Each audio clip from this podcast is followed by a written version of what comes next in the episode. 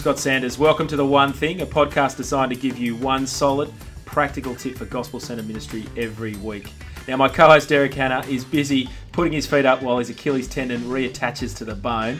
So he's out recovering for a little while. I, called it early that he's getting old, and the weekend has affirmed that he is getting old. Uh, but joining me for the show today are Ben Pfahlert and Eric Thurston from the Ministry Training Strategy. Uh, we're coming to you live from MTS HQ in multicultural Hurstville. So it might sound just a little bit different, but I want to say hello to both Eric and Ben. G'day, Scott. Good to see you. Scotty, always great to see you, mate. Oh, it is good to see you, uh, Eric. You've got a cracker voice. It's always good hearing just a different accent. Yeah, so do you, mate. now these these guys have got some gold to contribute to the show in a few moments, so stay tuned. Now the one thing's brought to you with thanks to Geneva Push, the Australian Church Planting Network and you've pressed play on episode 10 the top three apprentice issues. Well, in our last episode, we tackled the important issue of building a ministry leadership pipeline and how that's essential work for every ministry worker who doesn't want to carry the entire kingdom on their back. In particular, we spoke to Ben and Eric about the integral role that uh, training up ministry apprentice can play in building a culture of training in your church. But today, I just want to push into that topic just a little deeper. Once you've taken on an apprentice, what do you do with them? What are the top issues that apprentices have as they take on ministry, and for often, you know, ministry for the first time? And maybe just as important, what are the top three issues we want to address in their character, conviction, and growth as a gospel worker? Well, Ben, you've been associated with a ministry tra- training strategy for over 25 years. You're a ministry apprentice yourself, and now you're the national director of uh, MTS. Eric, you also were a ministry apprentice, and now you're the director of training for MTS, which means we've got a lot of knowledge uh, and a lot of experience just in the uh, in the room. You guys know exactly what uh, apprentices both want and need. Well, welcome back to the show. Great to be here. Uh, good to be here, mate. Well, Ben, when you take on a ministry apprentice, your role is to build a gospel worker. You often talk about the three C's in ministry. Can you flesh those out for us? Yeah, the, the three C's, got are character, conviction, and competency.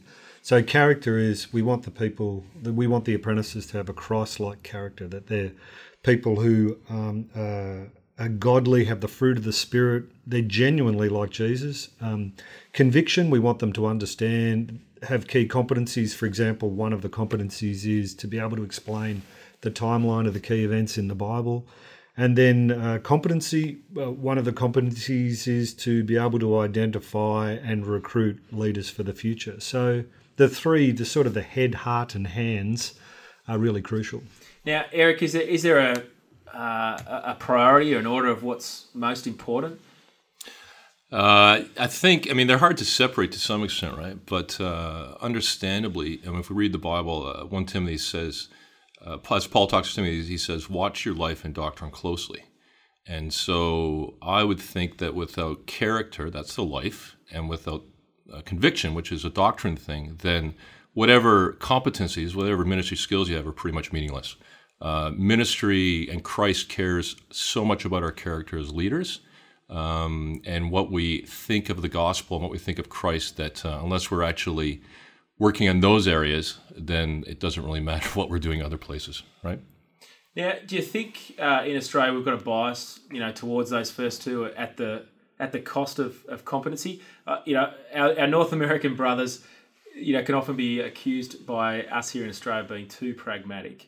Uh, I would say, you know, the reverse issue for us is that we focus so much on life and doctrine, they actually don't think about ministry right. skills and, and, and ministry competencies. Yep. Again, it's, as you, you rightly say, it's a healthy tension. How do we yeah, how do we keep that tension uh, in? Uh, in well, health? it's an interesting one, isn't it? Because I, I can have um, the convictions correct, so my theo- theology is gun barrel straight. I can be competent. I can preach a sermon that is really targeted to an audience in front of me. It might be uh, miners uh, from the South Illawarra. Um, but if I am a jerk and don't listen to people, and after people have chatted to me, they think that guy's a jerk, then I really am dishonoring Christ. So, I mean, when you when you really polarize it, I think character is king. But then we don't want to sort of say what's the lowest common denominator. We want to grow people with great character, with fantastic convictions, and who are really competent in ministry. We want to, we want to work on it all. Yeah. But but character's king because if you morally fail, the whole thing falls to bits. Yeah, and I think practically, uh, two-year apprenticeship or whatever, Um, you know, we can teach someone how to lead a Bible study fairly well in a couple of weeks and stuff. You know, to some basic uh, skills, but the the restructuring of the heart mm. is going to be a lifetime project, right? So hard skills, hard skills like preaching well and all those things. We can do stuff on that, but the other stuff is is, is the work of the Holy Spirit and gospel and, and, and community, right? That's a hard that's hard work that's really helpful to get a context for our, our, our, discussion today. What what are the three top issues that most apprentices work through in their in their two year apprentice? You, have seen loads of apprentices come through, Benny. What are what are the three top things you see apprentices wrestle with? Um, well, I think the things that the apprentices wrestle with are not actually the things the trainers want them to wrestle with, if that makes sense. Um, so the apprentice might want to learn to be a fantastic evangelistic preacher with no notes or something. But as a trainer, um, when I look on apprentices, I, am sort of thinking three things. I want them to be self aware. I want them to know where they line up against 1 Timothy 3. Um, I want them to be a ministry multiplier. Rhett Harris from EV Church talks about write down 20 things you do in the week and put an asterisk next to the ones where you multiply yourself. Most people might have one or two asterisks. So self aware, ministry multiplier, and I want them to be outreach focused, evangelistic. Like Australia, I, th- I think the um, generous estimates are that 4% of Australia are uh, assured of their salvation. That's, that's a lot of work to do. There's no use hanging out in the holy huddle as a gospel worker. Well, I want to, I want Eric to dig into those issues in a moment, but before we do that, let's take a quick uh, look into the One Thing toolbox. So, if you want to be able to not only do right by a ministry apprentice, but actually help point them in the right direction, then there are some helpful tools for you to uh, to check out. My top three resources would be well, Eric, you give us the first one. What what would you encourage people to read? Uh, so, in my work in Canada, um, when I was working with churches, uh, the Trellis and the Vine was a a radical book. Uh, it talks about changing your ministry paradigm to become a training, discipling, mentoring community. And people in Canada who I gave it to to, to read, uh, ministry leaders either loved it or hated it. Um, the ones that hated it probably had a more traditional view of ministry and were pretty comfortable with what they're doing. The guys who loved it, I think, really caught the biblical vision of having communities being training and mentoring communities who raise up future leaders. So, so Trellis and Vine, Marshall and Payne, you can get it on Amazon, Book Depository, uh, or from Matthias Media directly. Uh, the second thing is the G8 conference. So MTS run a conference every year for apprentices and trainers in the third week of January. Jump onto mts.com.au, uh, find out when the 2018 conference is, but I'm pretty sure it's 21st of January 2018. Uh, that's a great conference uh, to get along to. The third one, well, the MTS website itself, mts.com.au, has a whole bunch of resources that'll help you as you train an apprentice. One key one is a book called Passing the Baton, a handbook for ministry apprenticeships. Uh, ben Pfahlert recommends that as, uh, as the key resource to help you do that. Okay, well, back to the topic of the day. Now, Ben, you mentioned uh, being self aware, being a multiplier, and being outreach focused. Uh, that's, that's what you want to impart as you're training an apprentice. Eric, uh, what are the three things that you want to uh, Okay. Now, I'm not, not saying my buddy Ben is wrong. but I'd agree with what he said, but um, I might state a little bit differently. This is what I would say. Um, you need them to be broken down uh, and become humble.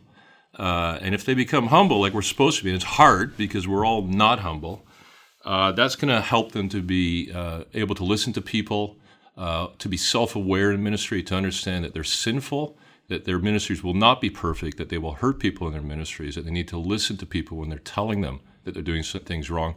And um, I think it will also uh, help them to be uh, less self entitled. Uh, and in ministry, you can't be self entitled because churches and stuff don't owe you anything, right? Uh, it doesn't work that way. That's the first thing. Second thing is uh, being built up to get their self worth in Christ to understand that their value is being called sons and daughters of God, uh, not in how smart they are, or what marks they got in theological college, or anything. Uh, and that will help them to handle criticism better. It'll help them to handle disappointment better. It'll tell them that when they preach, they're bringing the word of God to people and not themselves. Uh, and that's a very important thing. It's a lifelong lesson, that one, isn't it? It's we're, we're both learning it, are we? Yeah, yeah. Still, uh, and the last one is uh, is basically confidence in Scripture mm. um, confidence in Scripture and faith that the Word of God, preached in the power of the Holy Spirit, can change people's hearts and bring them to Christ. Um, that's what was missing with so many leaders in Canada. Um, and so you can't stop bringing the uh, your apprentices back to that fact and having them understand it and apply it to their ministries. He, hearing you both talk, there's a there's a real sense of you know the trainer apprentice relationship is key. You know you see that in in Paul talking to Timothy. Mm. Uh, in both of your answers, you know this is going to take time, isn't it, to actually build that depth of a relationship where you can you know you can see that because on the surface someone can you know can appear to handle the Bible well. Uh, you know, can appear to be self-aware, but really it does take time, you know, to surface these issues and to uh, to help someone, you know, grow um, in those areas. Can, you know, can you just reflect on some of the better training experiences you both had? Yeah, I mean, I, I think a lot uh, people come to me. I would get fifty contacts a year where people say to me, "Have you got an apprentice for me?" Which shows you that they don't have a pipeline. Mm. And interestingly, most apprentices won't hit the green button to train under someone unless that person's invested time in them already. So I did an apprenticeship under Gordon Cheng. Gordon Cheng met with me one on one, weekly, fortnightly for basically three years. So when I hit the green button to do an apprenticeship with him, he had a demonstrated track record of investing time with me. And and when I did the apprenticeship, he just allowed me into his space, into his house and his ministry, but into his thinking as well. So, all these things Eric was talking about, putting trust in the gospel, he would share with me when he wasn't trusting the gospel and showing me, ah, oh, that's that's the inside mind of a gospel work. It really helped. Yeah, I think uh, I think the relationship between the the heart of MTS is a relationship between the trainer Yeah. and the apprentice. So that's the heart of MTS. Yep. Um, and uh, so I was taught uh, by uh, by my um, trainer a long time ago how to read the Bible with his family. I'd never sat down at a table and read the Bible with my family because I didn't grow up in a Christian family. That's a profound lesson I got from him because I was in his house. So if you want a practical thing to do, trainers get your apprentices in your house. Right? Uh, don't underestimate the power of example, uh, what you're doing as well as what you're saying. And I think that's a that's a challenge because you know more and more with the professionalisation of ministry, or more and more just with the, the complexity of ministry, we, we don't have that time to actually spend with people. And so, uh, you know, doing what you say, just sort of hanging out, uh, you know, just spending time, you know, reading the Bible with your kids, uh, and and giving them an opportunity to see that. Is, And, and I think we to- live in a culture that actually fights against the biblical paradigm for ministry training. So, like I, I did civil engineering in a past life. I expressed some desire. What do people tell me to do? Go into a classroom for four years and sit there and do high level mathematics. I mean, seriously. Like, I didn't know a Jatz cracker about engineering by the end of fourth year. But that's the world we live in, and people think ministry is the same. Oh, you want to work, you want to learn gospel ministry? Go into a classroom for four years and do high level exegesis and theology. That's important, but that's not how you learn ministry. That's how you learn to use the tool. That's your sword in ministry, or your your weapon or firearm. Well, guys, it's been really good having you on today. Uh, can I encourage you to give both these guys a call?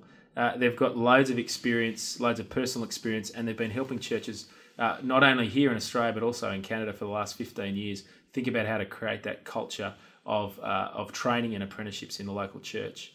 Well, it brings us to the end of the show, but Eric, uh, what's the one thing people should be taking away when it comes to understanding the, the key issues ministry apprentices might have? All right, I'm going to go back to this, uh, Scott, and uh, hopefully you guys will understand why. Uh, context in Canada and here, I'm going to say it again never lose faith that Scripture proclaimed in the power of the Holy Spirit can change people's hearts and bring them to Christ.